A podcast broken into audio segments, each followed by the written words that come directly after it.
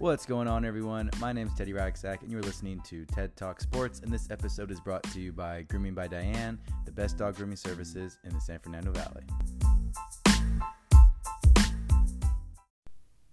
What's going on, guys? Welcome back. Um, I hope you guys are being safe. I hope you guys are handling this quarantine as best um, as you can. I know it's been pretty crazy for a lot of us making this transition.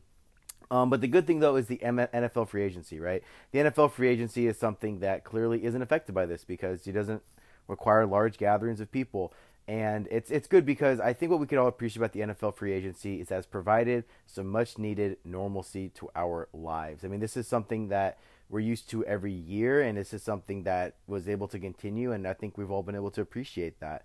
Um, but anyways, so let's just dive right into this. So I think I'm going to be doing a sort of a recap episode on a lot of the big free agent signings because there's a lot of stuff to talk about uh, in terms of NFL free agency. You know, you got Philip Rivers, you have that hideous DeAndre Hopkins trade. So there's a lot of stuff. But what I, what I wanted to do is I wanted to dedicate a special episode um, to the the big to me, which is the biggest signing, because um, to me this is the greatest football player of all time.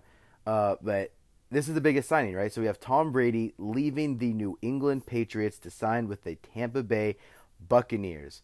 Um, and this to me brings up one question. Okay, this brings up one really big question because I've been seeing, you know, ESPN talk about the different weapons that the Buccaneers have. Everyone saying the Buccaneers are a threat. So I have one question for everyone, and that question is, when are we going to be done pretending? Right? When are we going to stop pretending that the Bucs are a legitimate threat to deal with. Okay, um, it, because they're not. You know, the Bucs are a very lackluster, subpar team, and they haven't been exciting since they won a Super Bowl in what, like 2002 or something, or whatever it was against the Raiders. They haven't been relevant, right? The Bucs haven't been relevant. They're not a big market.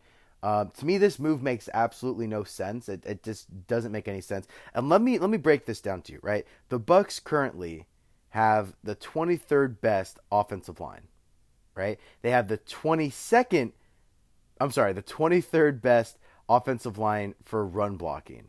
They have the 22nd best passing pass blocking offense offensive line, which gave up 47 sacks last year. Right?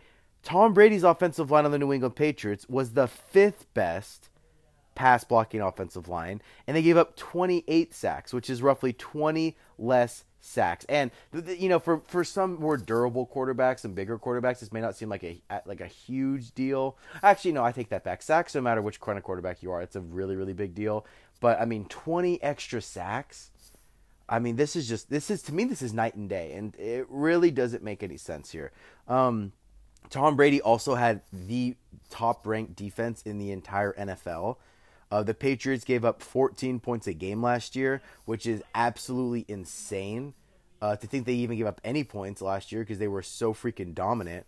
And the Bucs had the they had the 15th best defense, which honestly that's like way better than I thought. Uh, it's still not still not great, but I mean, look, you go you have one of the best offensive lines, you have one of the best defenses, um, and you have the easiest, one of, if not the easiest division. Because look, now Tom Brady, instead of playing, you know, the Dolphins, which are two easy wins, the Bills, which are a much better team, but they're still not a threat, right? So the Bills, the Bills are a solid team, um, and the Jets are they're, they're going to be the Jets. The Jets haven't, no, I, I I wouldn't put them up for, I wouldn't say that they're a very competitive team, but. So he's he's essentially going to he's leaving a much better offensive line, a much better defense, um, and he's moving to a much tougher division. He's going to have to play the Saints twice a year. Um, and the Panthers with Teddy Bridgewater, I think they're going to be an okay team, but I think the, I think the Falcons are still a threat in that division too. Uh, with with Matt Ryan and, and I think they're still generally a, a well coached team, and I think they could they they could they, they could still they, they could still be a good team. They could bounce back if they could stay healthy. So to me this this move just doesn't make any sense at all. And i've heard some rumors going on where some people are like oh it must be really nice for tom brady to go to tampa bay so he can essentially like play in a place where there's not a lot of pressure to win. But does that really sound like tom brady? Right? One of the most competitive one of the greatest all-time players.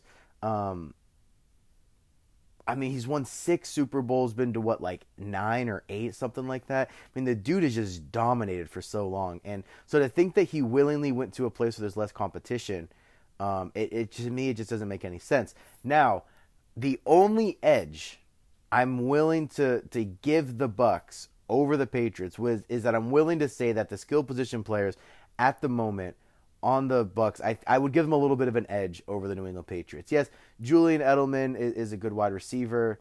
Um, now now they had some pieces, right? They had Josh Gordon, they had Antonio Brown at one point, but that's that's not who they have on the roster right now. I know they have like what Chris Hogan um, and, and some other pieces.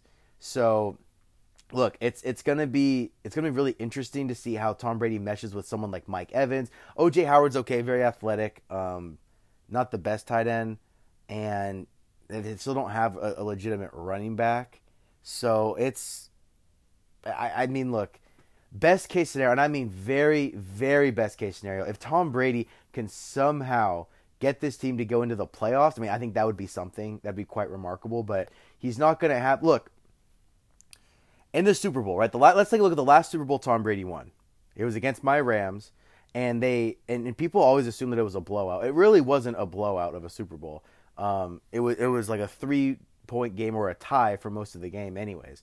And they only, ended up winning by ten. But he put up 13 points in that Super Bowl, right?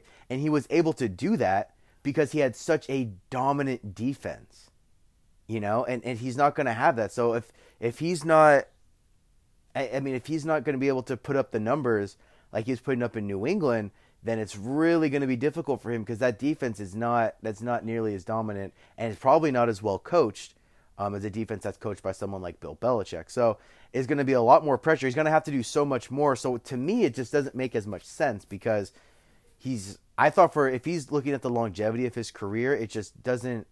I thought it would have made more sense for Tom Brady to retire than to play for the Bucs. So I, I this this move to me is really confusing. Um, personally, I you know I thought Tom Brady would have been a really good fit with the Chargers, a healthy Chargers team which went to the divisional round, which Tom Brady beat. But last year, the you know, I mean, if that team stays healthy, they're not bad on paper, right? You know, the Chargers are not a bad team on paper, and I really thought they were the front runners to to get him. I'm surprised the Colts didn't get Tom Brady because the Colts have a phenomenal offensive line and a pretty good defense as well. Um, yeah, so it's it's really really surprising that you know, and Tom Brady's going to the NFC. I mean, just even seeing Tom Brady in a Buccaneers jersey, which I'm probably gonna use as a thumbnail for this for this episode, it's just it's really weird. You know, it, it, it was it's kind of like seeing Michael Jordan for the first time in a Wizards jersey, you know, or or like Dennis Rodman in a Lakers jersey, or some of these players who go to these random teams at the end of their career that everyone kind of forgets about. And I think that's what what this is going to be for Tom Brady. I think like 10, 20 years from now, we're going to be like, oh yeah, remember when he played for the played for the Bucs? Or it's like when uh, when Joe Montana did a uh, what did he do? Oh, when he played, I think he played for the Chiefs for a little bit, and and then no one remembers it because everyone's just going to remember his greatness on, on the on the 49ers. So this move, I I'm really not crazy about. Um, I just felt I just really feel that there were much better fits for him. Um, I mean, even playing somewhere in like Chicago would have been better. Um, or if he could have somehow gone into Dallas, I think that he could have done something really well. That would have been a really good fit because that's a really poor division as well. So, yeah, I mean, it's it's gonna be. I'm gonna say I was gonna say interesting, but I always say interesting. But Sorry for the quick cutoff, guys. I actually had a friend call me in the middle of recording, and I didn't know that apparently if you uh, get a phone call in the middle of recording, it just completely cuts out the episode. But, anyways, that was pretty much it. I was just going to babble on like usual. But thank you guys so, so much for listening. My name is Teddy Raxak. This has been TED Talk Sports.